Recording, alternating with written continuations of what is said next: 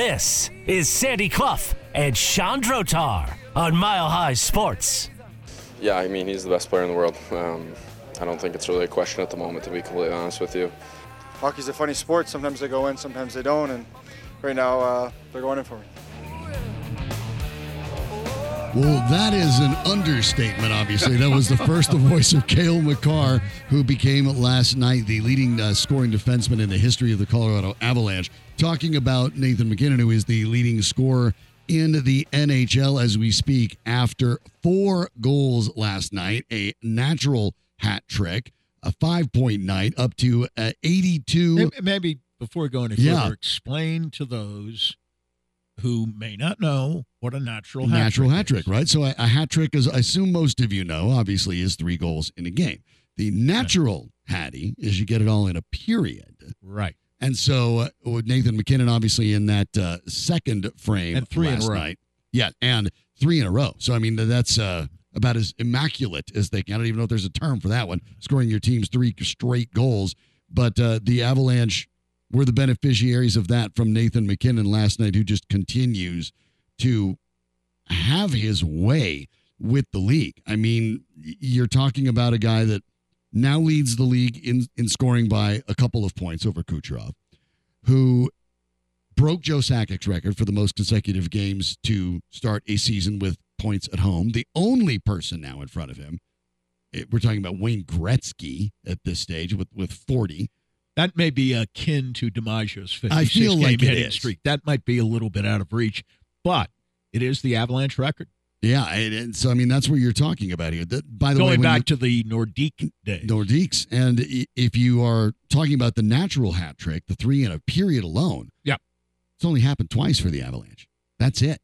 Joe Sakic Sakic in it. 2003. Yeah, That's that. the last time. So I mean, you're talking about a, a immense gaps, and and I mean it's been pretty remarkable. I, at least it, you know it's unlikely enough, as uh, Nathan MacKinnon himself called it, inappropriate. But um, the with all of the hats, and then after uh, the, the the final goal, of course, uh, for his evening, which would be the you know the fourth that he had in this game. Um, uh, an industrious Avs fan was trying to invent a new term for it as a uh, brassiere and a thong ended up on the ice. Which MacKinnon was asked Uh, about and said uh, inappropriate. So now we're getting the Mick Jagger treatment apparently Yeah. as a hockey player. So uh, things are going real good. Oh, he's a rock star. MacKinnon. He, he Yeah. is a, he is a hockey rock star, whether he wants to embrace that or not, and he seems as reluctant to embrace superstardom as uh, his uh, associate at Ball Arena, Nikola Jokic, is. Um, but four goals, five points, five points actually this time. He, Yeah, he had yeah. one None kind of taken, taken- away from him yeah, on, none taken away Saturday in this time. Philadelphia. Nope. It- last night he really had five points. So did Rantanen. And Yeah. Makar had three, including a shorthanded goal at the tail end of the first period, final minute of the first period when it was a scoreless game at that point, no goals. And Makar scores shorthanded to make it one to nothing, and MacKinnon pours it on in the second. The Avalanche end up winning six two, and uh, remarkably, if you take MacKinnon, Rantanen, and Makar, uh, maybe the best center in the world, the best winger in the world, and the best defenseman in the world, they combined last night for 13 points, just among the three of them. Mikko Rantanen was asked after the game about the old the old uh, sports Mount Rushmore idea, right? The best four players, and uh, Rantanen's answer was he's up there with Joe for sure, and with Forsberg. With the Stanley Cup we won, that helps his case to already be in that conversation. Lost in the shuffle, as you pointed out, was Makar becoming the leading scorer among defensemen in the history of the yeah, Avalanche. it did get lost in the shuffle. uh, folks, you're going to have to have a extra head on Mount Rushmore because I don't know what you do with Joe Sakic, Peter Forsberg, Patrick Roy, Makar, and Nathan MacKinnon. That's five right there. Yeah. I need a fifth head. so I mean, I don't know I need a fifth do. head for this team. Uh, a- and I mean, it's it's as straightforward as that at this point. And so it really has been pretty remarkable. And, and MacKinnon talked about hearing the MVP chance, pointing out he's never won it before. Uh, I think, to be totally honest, I think he is aware of that, and, I think it, he I may think deny it, it, may but matter I think to it him matters a to little him bit. a little more. Uh, Jokic doesn't care yet, but Jokic also has, Has two, two. and he has a Finals MVP. Um, and, and NHL's a little different. They, their award is for the entire playoffs.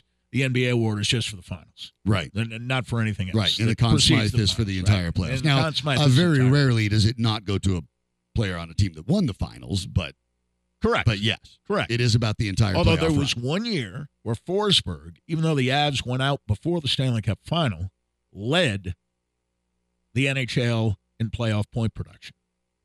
Believe it or not. yeah, I think he had 27, something like that. And even though he didn't play while others did in the Stanley Cup final, nobody could catch him. It was one of those years the Avalanche lost in the conference final, which happened more often than the Avs would like to remember. Although I think winning two Stanley Cups within a period of, what, six years? yeah, Pretty good. uh, yeah. Especially after relocating. It- it's too. not a it's not quite a dynasty, but that it it's more than just well we got lucky once. Well, and you had a, a team that you could have argued at that same time was also a dynasty that would have been if not for the other guys in the Detroit Red Wings. True. Who won a couple cups True. during that span and, as well. and I- actually, I think there were four teams during that period, including New Jersey and Mhm, Dallas, uh, along with correct. Detroit and the Avs. Uh, Detroit and the Avs still was prominent because the rivalry was so heated.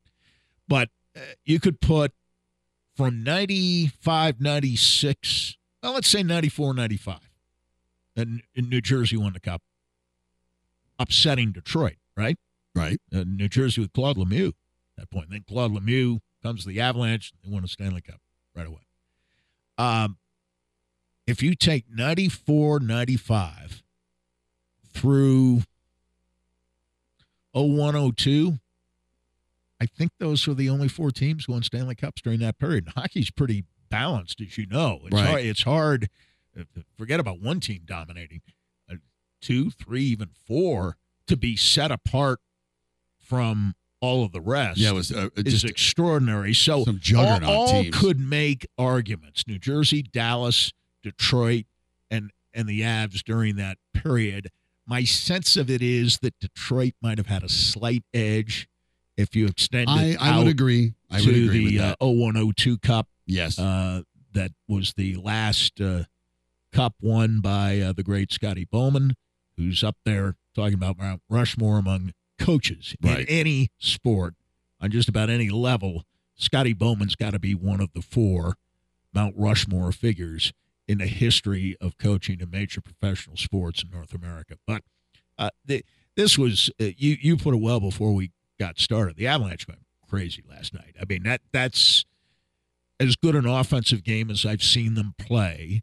And um, I, I didn't watch the entire game, but I listened to uh, Connor's play by play on radio to a great extent. And Connor did a great descriptive, uh, enthusiastic, obviously, with all uh, the MacKinnon stuff going on. Uh, he did a great job of describing and, and bringing the emotion uh, through the radio you could feel it. You, you really could. And uh, what a night. You know, Lehkonen comes back and he's a plus one, and Byram comes back and plays almost 19 and a half minutes.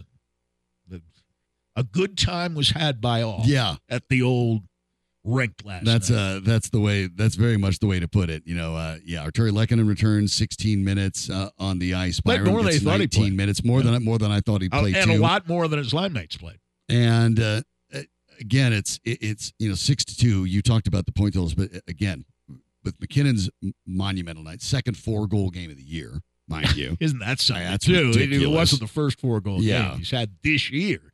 Uh, you know, some guys would be absolutely thrilled out of their minds if they had two four goal games in a, career. Career, right? He's had them This season, this season alone, and he may not be done. No. I mean the season's what just barely over halfway over. 58 and a half percent done. Right. I, I mean, there's still more than 40% of the schedule remaining to be played. He could do it a third time. Wouldn't put it past him. No, and it's especially when you have a Makar and a Rantanen as well. A Rantanen, as you pointed out, five points of his own, four assists last night, and a goal of his own. Rantanen now, That was an, a kind of oh by the way, right, Oh, especially the on way. the two on one. Oh by the way, Rantanen has three assists now, and he ended up, of course, with five and He had a fourth assist and scored a goal. Five points on the night, though, brings Mikko Rantanen among the NHL scoring leaders, of which he was already in the top 10. Yeah. That rockets him to four. The Avalanche have the top scorer in the league and the fourth leading scorer in the league. Right. And the number 12 leading Right. scorer in the league. In the league, not in the among league. The entire, not the conference, is- not the is the whole, whole league. Yeah. MacKinnon, And- and we've been Kucherov, saying- Pastrnak, Rantanen, Miller, Panarin, Nylander, Pedersen, Reinhart, McDavid, Hughes, Makar. Yeah. Well, we, and we've been saying, you know, then Makar, Makar's been fine, but Makar hasn't been sensational this year. Last night he was sensational. And it got lost, overshadowed by MacKinnon's brilliant performance and perhaps even a little bit by Rantanen's. But Makar got it going with a shorthanded goal. Yeah. And if you do, on, and on top of that, if you look at just the unselfishness alone and you just look at assists in the league, MacKinnon is first, Makar is fourth, and Rantanen is eighth. Yeah. I mean, that Three top 10 playmakers. three top eight. three Yeah, top well, Three eight. top eight. I mean, that's exact. uh, ridiculous. Three in the top 10 would Yeah. be uh, quite special. And, you know, I went back just for perspective. Uh, MacKinnon scored his 30th goal last night. Right. That was the, the, fourth goal he scored was number 34 uh, the year. Uh, going back to 17 18, get a load of these goal scoring totals. Forget about the assists and points. 38, 41, 35. Well, 20 in a shortened season with a pandemic. 32 the following season, which was also an abbreviated schedule.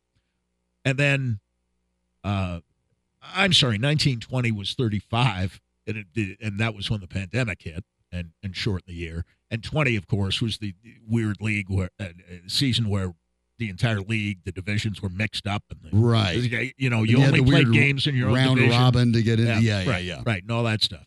Uh, but 32 in the Stanley Cup year, 42 last year, although he was hampered by injuries, and this year he's played every game and he's got 30 in 48. Outside chance at 50, especially if it throws in another four goal game or two. Yeah. He's got an outside chance at 50 goals, Absolutely. And uh, it, and he's already got 52 assists. Right. 52 assists.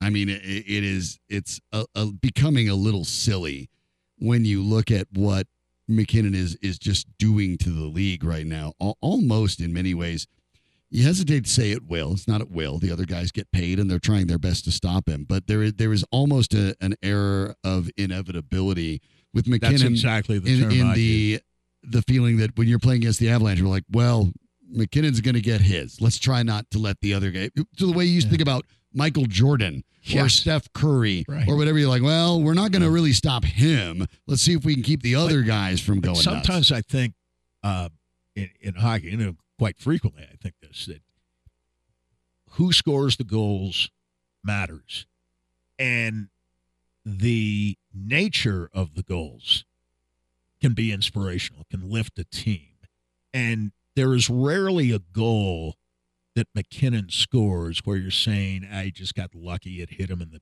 rear end and bounced in," and It's not it's kind of a garbage goal, which is which is funny because the great goal scorers get those too. well, sure, but you, you make a little puck luck. his goals, a, ve- a very high percentage of his goals are of the spectacular variety. You're saying, how did he do that? How did he find such a narrow space to fit a shot through?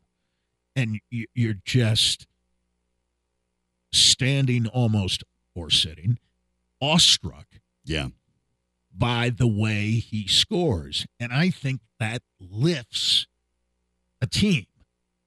Not just that he scores a lot, but the way he scores. And I think Makar scoring shorthanded lifted that. Mhm. Defensemen don't score shorthanded goals. Uh, forwards yeah, do on occasion. Defensemen very rarely, unless your name was Bobby Orr and he had the puck all the time, even when his team was shorthanded. And of course, the Makar Orr comparisons get made. And listen, uh, you know, Makar, I hope, will have a much longer career than Bobby Orr. Uh, but I don't know that any defenseman will ever quite reach the heights, uh, the peak value of a Bobby Orr. But in spite of his dominance and the kinds of teams he played on in Boston, two cups. Right. Two cups. And Esposito was a dominant player. Uh, the big bad Bruins were loaded with talent. Loaded. I could go on and on. I saw him often enough beat up on the Rangers, both in the regular season and during the playoffs uh, across the uh, early 70s uh, to, to know how good the Bruins were. And the Rangers were good. But when you look at Makar, MacKinnon, and Rent, you're thinking of guys who in any era would have been dominant players. Do- Yes. Doesn't matter. Yes. I mean, and they are cutting edge players for the new brand But of none hockey of that them we see are- play internationally. uh, undersized guys that that have a limited amount of overall skill. Any of those guys could have played in any era physically. Uh, there, there's no, you know, even a, a slower NHL that was more physical, they all would have held up. Oh, absolutely. In fact, Rantanen still would have been considered. Rantanen still would have been considered a Broad moose. Street So, Bullies era, course. you're like, of whoa, course. And I, this you know, guy. hockey Right. players who who were you know 205, 210 used to be considered monsters, Right. And that isn't true anymore. Makar, by the way, that was his first shorthanded goal of his career in the regular season. Four- Even for yeah, Makar, scoring shorthanded. Four shorthanded points, but as you pointed out, barely past the halfway mark. The record for the Avs for a defender in just shorthanded points is five. Makar's one off from that. That was uh, Alexei Gusarov right back uh, in uh, in the, The Nordiques. Deuce, Yeah, who was not offensive minded. and that's a Nordiques record. That would Yeah, be all the way was- back to 92, 93. Right, Uh, the actual. Avs record would have been Craig Wolanin. I, I think 95, Gusarov was one of those guys, and- a young player who's more offensive minded. Yes. As he got older, he became the proverbial stay at home, steady defenseman. You could play him with a young Adam Foote, Right. and Foote would be great, uh, learning from Gusarov, and you could play him with an offensive minded defenseman, and he'd stay home And and, the be Avs great. You could play him with Ozil, he'd be great. Yeah, you bring up Ozil, you have historically you had uh, some very good offensive defensemen when you're talking about uh, Gusarov and Ozolinsh, and you go to Rob to, Blake. to Blake, and then you can go to even um, Tyson Barrie, who the the record Yes. ends up being broken for uh, Cale Makar. I mean, Yeah. that there has been a lot of talent going on on that defensive side of uh, the the ice. Even though when you're talking about the offensive playmaking, and and Makar's brilliant at it. Uh, Washington is not a great team, but they're not a bad team. And they were only No, one game no, I under mean, 500 on the road listen. going into last night. in the division they're in, uh, the Metro, i- i- here are the point totals outside of the top three, okay, from fourth down to eighth 51, 51, 50, 48, and then you drop to Columbus, Columbus. 37. But l- let's say between fourth and seventh, you got a three point difference among New Jersey, the Islanders, Washington, and Pittsburgh. There, eh, to me, nothing to differentiate any one of those four no. teams from the other. Not when you're talking about one point. Not not at all. and don't look So, now, by the way, the Winnipeg Jets in the Western Conference, losers of two. Now they still have two Now games they got in hands. they got a point They last have, night. yeah, they have two game in hands on, on the Av, but they But 65, 65, 65, 65, which is better than I thought the Avs would be reeling at this them in point, little by little. uh, having played 48 games. Now I, I, didn't think they'd be this close. keep an eye out for Edmonton, who by the way is now won Well, 14 straight I mean, games. That's, that's kind of silly. Yikes! But Um, although, it, tell you what a slow start they got into uh, this year at the beginning of the year. yeah, they're still in third. They're still They're 14 points out of first. Points out of first with place. 14 straight wins. with 14 straight wins, they're still 14 points behind Vancouver. Now, Vancouver has more points than anybody in the league Right. at the present 69. time 32, 11, and 5. And they've got everything. They've got scoring. They're good defensively. Goaltending's been terrific this year. Uh, I think Vancouver's probably the best all around team in hockey. But when the Avs play as they did last night, you know, they gave up a couple of goals, but they were late and the kind of garbage time goals. Oh, it was Don't 4 0 after two. Right, Yeah. right. The game was well in hand. Uh, I the Avalanche play like that, and they get Nichushkin back. I'm just saying that it- it- it- there aren't many teams right now who are doing better. You've got two, Vancouver and Boston. Now, Winnipeg has a better point percentage, so we'll make it three. But for anyone to suggest that the Avs at the present time, certainly, maybe maybe not two or three weeks ago, but right now, aren't one of the best five teams in the NHL, No, you haven't been paying. is not attention. paying attention. No, they obviously have been. They've looked. Uh, they have been tremendous. They've looked tremendous, and they are getting healthier. Great news with Lehkonen and Byram being back as well. We'll have an opportunity to talk more about the Avalanche with the Denver Gazette's Kyle Fredrickson, who will join us at the top of the hour. They're- They're playing great hockey at the right time. They're getting healthier now. You can kind of see what the Avs have available to them, which is terrific because the trade deadline's coming up, and you want to get a look at it. The coaching carousel in the NFL, however, continues to spin. And uh, you Uh, thought there Bill Belichick was going to Atlanta after all those Uh, interviews? Not so fast. Not so fast. We'll explain what happened and what it might mean for the rest of the spots as the uh, musical chairs start to fill up next on Mile High Sports.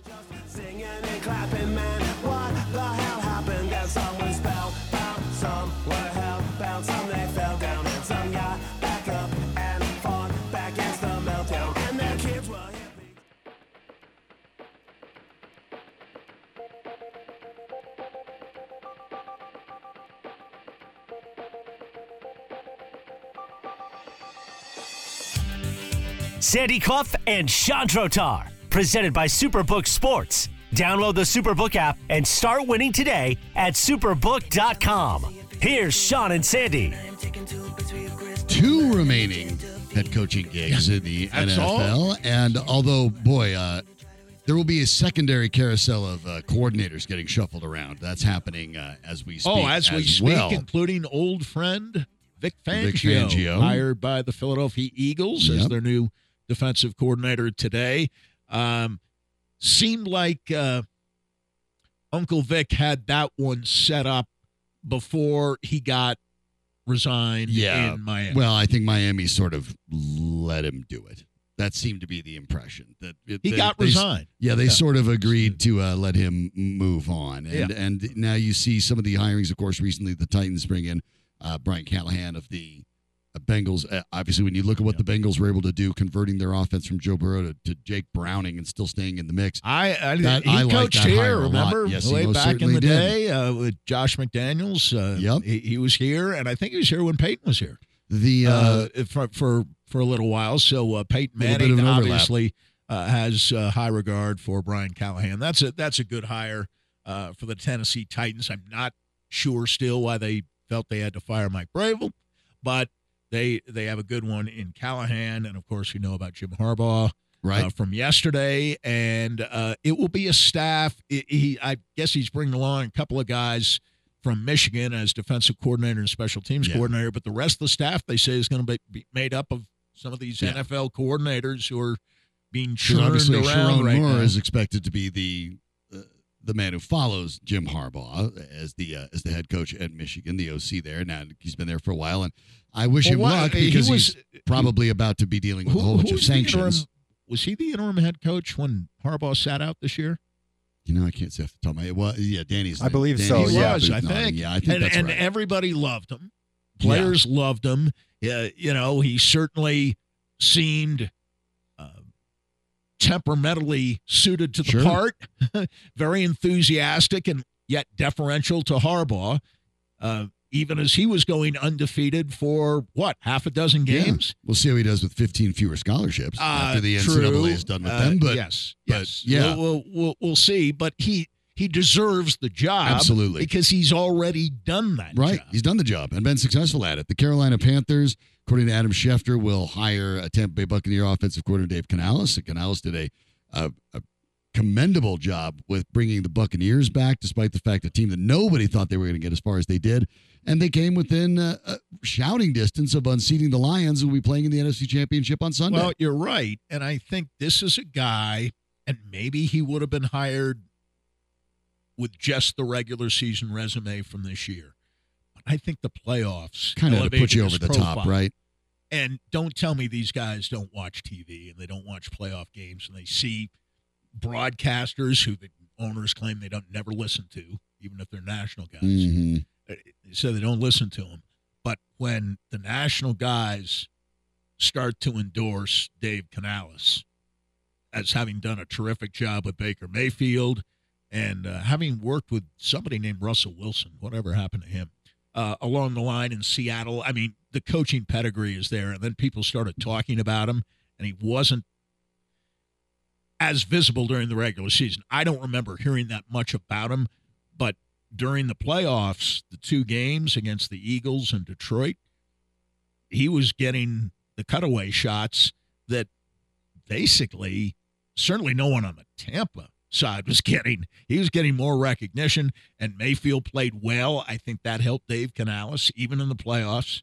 Uh, Mahomes, uh, Mahomes, Mayfield continued to play well, and I think that helped Canales. Uh, interesting though that Eric Bieniemy is not a candidate Apparently for any of these jobs. never, candidate. never got interviewed for any of them I'm a I haven't heard his too. name mentioned. either. you? No. in And connection with any head coaching position. Quite surprised by that. and, and, you assume um, he's out in Washington. That when they bring Ben Johnson in, they won't have much use for Eric Bieniemy. So it, it'll be interesting to see what happens. and presumably i mean keep keep this in mind too when you're talking about we talked about this about a, a week or two ago the ages of coaches continu- continuing to go down uh, jim harbaugh is six days older than sean payton they're both 60 years old Yeah. uh, they're, so they're separated by six days but ben johnson presuming he is hired is 37 years old brian callahan is 39 Yeah. years old. Yeah. Canales is 42 years Right. old. And then the big news of the day when it comes to the uh, coaching carousel, Raheem Morris is 47 Who's years been a head old, coach before? and, but still only 47. Yeah. And Raheem Morris finds himself the head coach of the Falcons, the only team in which Bill Belichick had had a pair of interviews. And then all of a Kind sudden, of fascinating. all of a sudden, in the last week, Bill Belichick disappeared from the radar screen. And the word out of Atlanta was they didn't want him. And I, I think it was complicated by the fact that Arthur Blank, the owner, is a pretty loyal guy. And Richie McKay, uh, the son of uh, the legendary coach, John McKay, he's very well regarded and has been for years, maybe even decades around the NFL as as a lead executive. And Arthur Blank didn't want to infringe on his power, his authority within the organization. And they also like uh, Fontenot, the GM they've got. Well, Belichick comes in, and Belichick's going to work under not just one guy, but two. And then you've got the owner. That he never had that in New England or even in Cleveland. Right. In. Cleveland, Belichick had a relationship with Art Modell, which was good at the beginning and very bad at the end. But there were there was no middleman, and that might not have been good for either Modell or Belichick. But in this case, I think it cost him uh, in Atlanta because I think there was some feeling within the organization that McKay and Fontenot were responsible for a lot of jobs, the people underneath them, and they didn't want Belichick coming in because Belichick would have swept a lot of them out Right. and brought in the Josh McDaniels of the world and other staff guys, maybe even a Scott Pioli. Mhm. That's There I- wouldn't have my been room went. for all those people, all those egos in one organization. And I think as time went on, people said, wait a minute, wait a minute. This guy in Cleveland wasn't great. This guy without Brady Hasn't the, the last great. four years has not been great. And, you know, he's going to come in and there's going to be a lot of turmoil and a lot of change. And he may say he'll work collaboratively with other people, but that's never been his style, at least not with front office people uh, and owners, uh, really. I mean, his relationship with Kraft went sour uh, over the last five, six years. Even while Brady was there, there was, there was, there was tension between Belichick and Kraft over Brady. right. Kraft loved Brady, and Belichick thought Brady was declining, which wasn't quite the case, as it turned out. Uh, but that that's the interesting thing that Belichick and Vrabel may have to take 2024 off, And it, it, it's at kind of fascinating as, because as head in coaches. Vrabel's case, it it barely feels as if he did anything to even deserve it, Right. which is just Right. bizarre. But again, for how old is Vrabel? I, Not I'd old. have to look. He's not old. Yeah. not old, but there's kind of he didn't coach with Belichick, so he's not part of the Belichick coaching Right. tree. Played he for him. Played for Belichick, and there's a There difference. Mike Vrabel's only 48, so a year older than So Morris. yeah, Still And- considered a young coach. I, I I am a little surprised. I'm more, to be honest, I'm more surprised that Vrabel hasn't found a job yet than I am that Belichick hasn't found a job yet. Because you keep hearing about Vrabel getting interviews. Well, some of the interviews are scheduled uh, uh, beyond today, but for jobs that have already been filled. yes. Uh, and so so the list of teams interested, uh, Seattle maybe, Washington almost certainly not. Neither Seattle nor Washington would have any interest in Belichick. So I, I'm a little surprised that Vrabel hasn't been hired, but not as much with Belichick actually. Belichick only interviewed with one team, and that was Atlanta, it, it and and it went cold after the the two interviews. It I- really I mean, did. the last year that Tom Brady, and I'm not trying to pile on Bill Belichick, I think that the record speaks for itself. But Tom Brady took over as a starter in 2001, his second year in the league. Uh, he he Right. finished as the New England starter in 29 after the 2019 2019. season.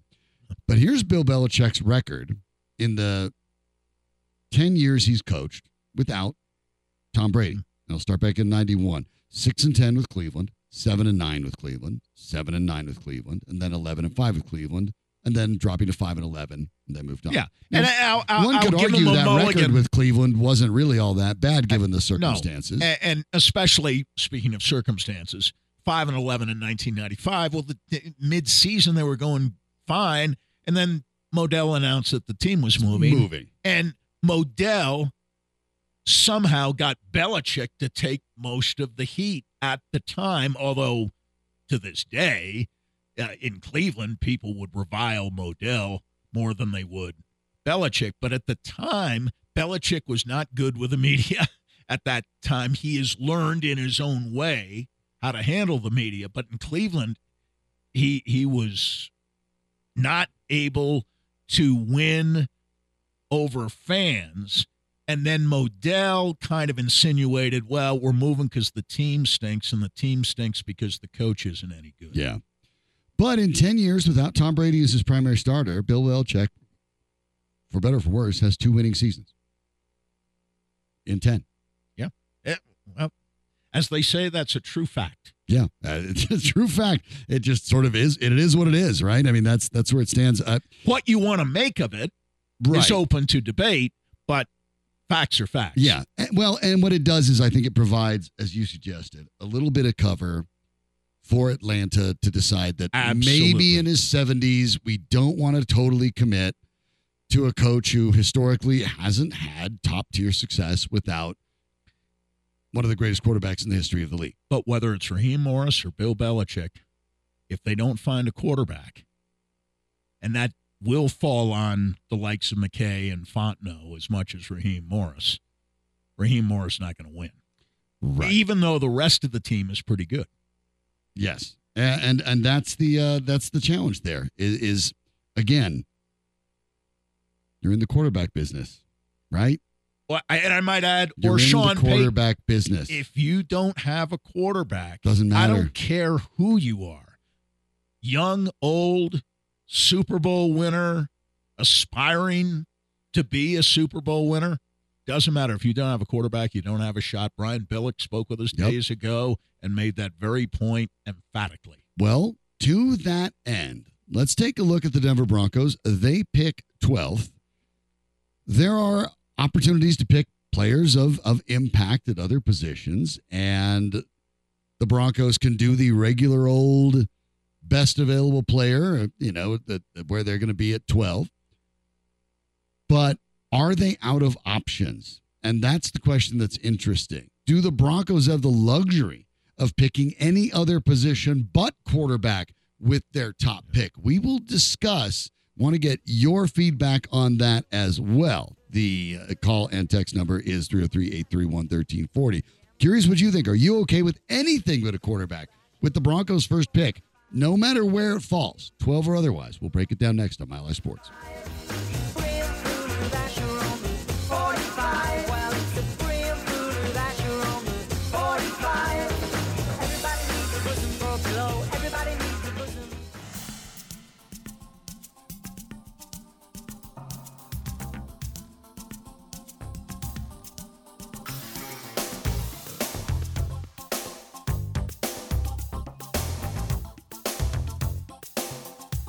This is Sandy Clough and Chandrotar on Mile High Sports. The Denver Broncos at the moment pick 12th overall in the draft. They do not have a second round selection. So when you're talking about the quarterbacks they have access to, it will not be Jayden Daniels. It will not be Drake Maye. It will not be Caleb Williams. Would they have access to J.J. McCarthy, Michael Penix Jr., and Bo Nix in whatever order you'd like? Yes, more than likely all three of them will be there at 12. Oh, well, sure. Will they But- be worthy of the 12th pick? I don't know. and if you had a second unlikely. round pick, you could probably I think figure could, out a way to Yep. get the guy out of those three yes, that you wanted. late in the first or early in the second. Exactly. But they don't because but they they, have Sean don't Payton. have a second because they traded it in part for Sean Payton. They traded more than a second. more than the second, Uh. But that's one of the picks they traded for Sean Payton. So Sean Payton is hurt by the trade the Broncos made for Sean Payton because if they don't get a quarterback in a first round, I I know they did it last year, but I don't see any way they can get into the second round and have any guarantee of getting any one of those three guys. no, because I think all three will go I- in the second I do round. too. Not because they all have second round grades, but because even in the second round, teams will still be desperate for quarterbacks, and they will look at the national championship quarterback, McCarthy. They will look at the other quarterback in the national championship game, Penix, who wasn't good in the national championship game, who was great all year leading up to the national championship game. And and then you have Bo Nix, who didn't look like a prospect at all during his years at Auburn, right. but then goes to Oregon and you know they're playing Nike ball up at Oregon. Mhm. You know, and the offense is good. Dan Lanning, say what you will, is a terrific offensive coach. So was Justin Herbert. You know, he was playing Nike ball there too. wasn't Yep. under Lanning, but the, the same same thing. Sure. So uh, yeah, it's it it's kind of an interesting Sure. It is scenario interesting. here, and It and I, I think you're right because quarterback quarterback desperate is the term. That's the right term. It's not quarterback needy. It's quarterback desperate, and that's exactly what the NFL has become. And I think in the second round, when you have guys that are that have been seen recently on the top stage in the championship game, they're saleable to your fan base, even if they don't necessarily pan out. Your fan base will give you a little bit of a, a grace and a little bit of a honeymoon period with them. Uh, with with Nix, I think there's enough stats and there's enough that you can you can find and decide that's going to be enough. They may not only not only go in the second, but they may go early, and they may very well even go late in the first. And the Broncos don't have the ability to do I, I that. think one of them I think well, one I of don't them know which late one, Yeah, one of them I is going to think go late. one of the them first. might go late first. Now I know none of the mock drafters have, at this point anyway, any of those three quarterbacks going in the first round. They they have Mel Kiper the other day came out with his first mock and he had Williams and Daniels and Right. um, Maye going one, two, and three overall, and then no other quarterback being selected in the first round. But you I'm not so sure those teams at the bottom of the first round that don't need Right. quarterbacks. Let's say Kansas City, Yeah, San Francisco. Buffalo, or Houston, Yep. or Well, th- this is Green why Bay. Uh, those are the teams that that might be willing to uh, make a deal to scoot back a little. you know bit. what? Th- this is why uh, Slowik could be an interesting choice. The offensive coordinator in Houston, who Yes. coached C.J. Stroud, and C.J. Stroud benefited during the season from Slowik's coaching. Slowik now benefits from having coached C.J. Stroud in terms of a head coaching position. And I, I'm not guaranteeing that he would get one of the two remaining jobs, but he has a shot at it. And uh, he he in a place like Seattle where they're probably quarterback hunting a bit. I would think Maybe not in the first round, but maybe they're quarterback hunting. Uh, bringing Slowik in and taking any one of those three guys after the work he did with Stroud. Now, those three guys might not be as skilled as Stroud, Right. but you, you have a you have Remember, by the way, still a preference for offensive coordinators Right. who've worked with young quarterbacks and been successful. Slowik had two interviews with the Falcons. One Yeah, of only four did. candidates that did, including Morris and Belichick. And Right. so Uh, obviously, there's there's some uh, feelers out there as well. Well, there's he's the a quarterback of Whisper. Phil Carroll still hovering up there and maybe not being super pleased about being in his new role. Yeah, and the new role, um, you know, Rick Nebulous? Perea did a good job of explaining it. Uh, I, I sort of understand it, but nebulous is the right word. I, I'm not sure how that's going to translate because you're around the players, but you're really not coaching the players. Some of the same players you've been coaching sort for like a long, long time. cheerleader. You know what? What? And I, I I don't mean to minimize his skill at motivation, No, but I, if I were a head coach, I'd feel very comfortable with it, very uncomfortable with his being around the players that much. So uh, the Seattle thing is kind of up in the air. Uh, Washington, listen, Adam Peters is going to hire a good coach, and it seems like Adam Peters is in love with Ben Johnson. Ben Johnson appears to be the fit, but we will see. I, it for but the Broncos, though, have to get a quarterback. and that's that's the the, bottom line. And I don't Wherever care if they their pick, if their wherever first they pick is twelve. I've made this argument before. Right. Uh, I I understand that twelve would be a reach for Nix or Penix or McCarthy. It would be a, Absolutely. And there'd be huge reach. tremendous pressure on them At- Yeah, because they'd have to play right away. At the same time, if I'm the Broncos, if I don't have a trade down that I like, I do it anyway. And and I'm curious to to find out what what listeners think and what fans think because I I have a difficult time envisioning, even though there are some really good players going to be available at 12. Some really good players Oh, yeah. available at 12. I mean, you can get, but you can probably get the Alabama cornerback to play with Patrick able get Surtain, another Alabama cornerback. Uh, exactly. Or, or Arnold. They're, Yeah, they're both good. Alabama in the secondary this year was you may be able to get a Fashanu, the terrific tackle out of Penn State, may be sitting there. Uh, maybe Yes, even Brock a the, the tight end. I suspect he'll go higher, but it's possible. Well, he'll go higher. He- He'll go top 10. But I mean, you're Maybe looking at a, a lot of talented guys that could help a team that had a quarterback. But here's the reality: until you have a quarterback, it doesn't make Doesn't it. The rest, and literally, I'm not even joking. uh, Except for maybe offensive line, the rest of your positions are spinning rims on a Pinto. Yeah. That well, your it's- car's not the going anywhere. line, uh, that that I cite many times, and I will continue to protect this person's identity. But a high-ranking Bronco official in 2016, after the Broncos had spent all that money to sign Demaryius Thomas and Emmanuel Sanders, said it's like having two astronauts without a space program, and that's what we're talking about. If you don't have a quarterback, you can have wonderful wide receivers,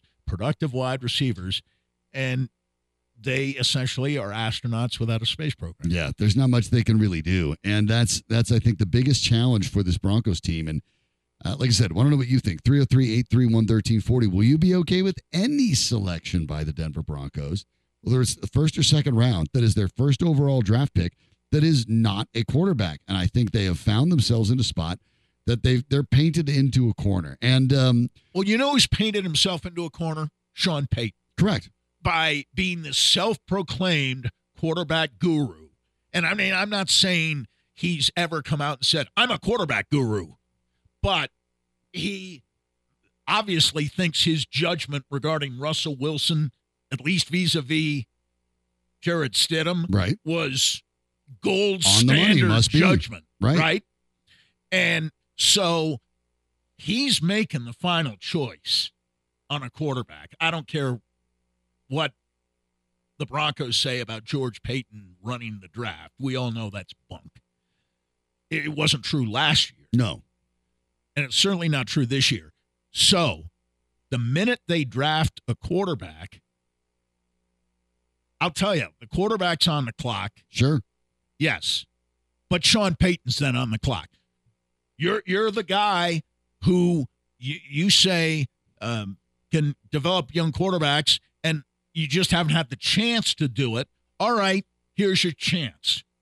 well, Go guru. the guru yeah. better start guruing. The interesting thing about that is I think there is a very good chance because uh, our friend Aaron Anderson, and he'll, he'll probably join us next week, suggested immediately after the season he was right. We were mistaken that George Paton would be retained, and George Paton would be retained. And Aaron's suggestion was George Paton would be retained because he allows another year for Sean Payton to not have to be accountable. And this may be He an- was right on the money. right on the money. And as it turns and out. here's how this may go, folks, because there aren't any jaw dropping quarterback prospects at 12. You can let George Paton do George Paton things and pick the best player available, and that can be whatever. And then Sean Payton for another year can go, well, you know, we we were limited on the salary cap space Yeah. because we had to move on from Russell Wilson. I didn't trade for Russell Wilson. Right. George Paton traded for Russell Wilson.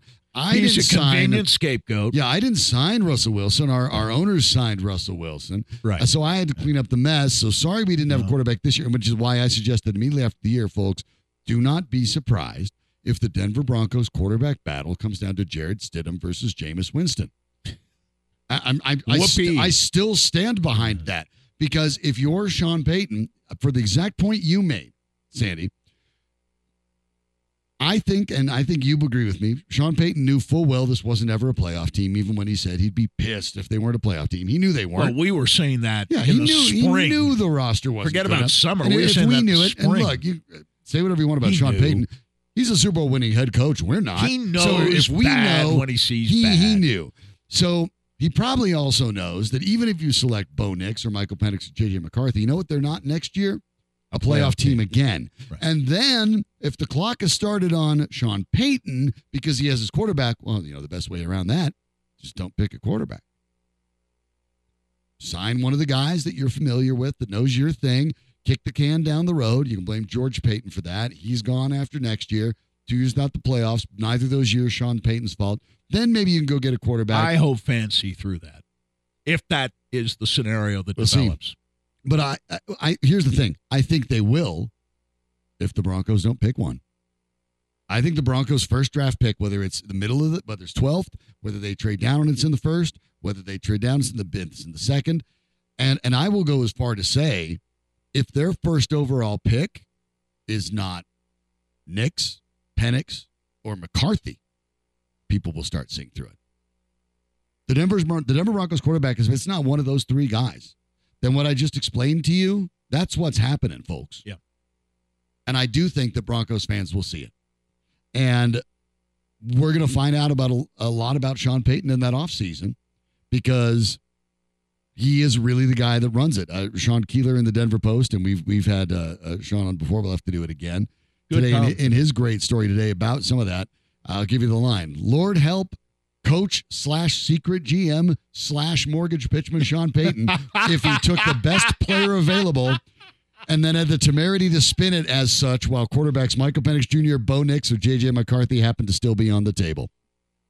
And Good line uh, about the mortgage pitch. yeah, but I mean, secret GM is part of it too. So you know, Is he funny in the spot? I, I, I'm asking that even, haven't even watched it because I've guessing seen the spot. probably not. I've seen the spot several. Yeah, well, I, I didn't find him He's very excited funny. to be on Hard Knocks to show off that sense Well, of humor, which he said. said out flat out loud. I'm- So we'll see. I'm a funny guy. But uh, but Keeler is a funny guy because his very next line said the Broncos haven't had a first round pick since 2021. They need help everywhere. The talent on this roster stacks up with the two deep on the Lions the way I stack up with Jason Momoa in a swimsuit contest. Right. It's about right. So I mean that's where the Broncos are. So what will they do? What do you want them to do? We want to get your feedback on that too. 303-831-1340 or you can just, you know, let us know about your level of awe with Nathan MacKinnon and the Colorado Avalanche, who just unloaded on the Washington Capitals last night. Uh, where to even begin? The terrific night by Nathan MacKinnon, the all-time positioning among the franchise leaders for Cale Makar, the ascent of Mikko Rantanen, the fact that oh, Alexander Georgiev had a save percentage of 92% last night. Oh, and Lehkonen and Byram came back. Uh, uh, more than a couple things to discuss. Fortunately, we'll have Kyle Fredrickson, the Denver Gazette, to join us and do a lot of that with us next on Mile High Sports.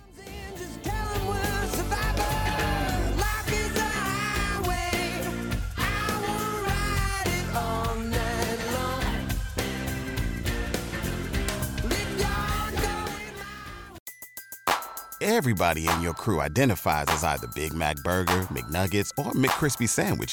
But you're the filet fish Sandwich all day. That crispy fish, that savory tartar sauce, that melty cheese, that pillowy bun. Yeah, you get it. Every time. And if you love the filet of fish, right now you can catch two of the classics you love for just $6. Limited time only. Price and participation may vary. Cannot be combined with any other offer. Single item at regular price. Ba-da-ba-ba-ba.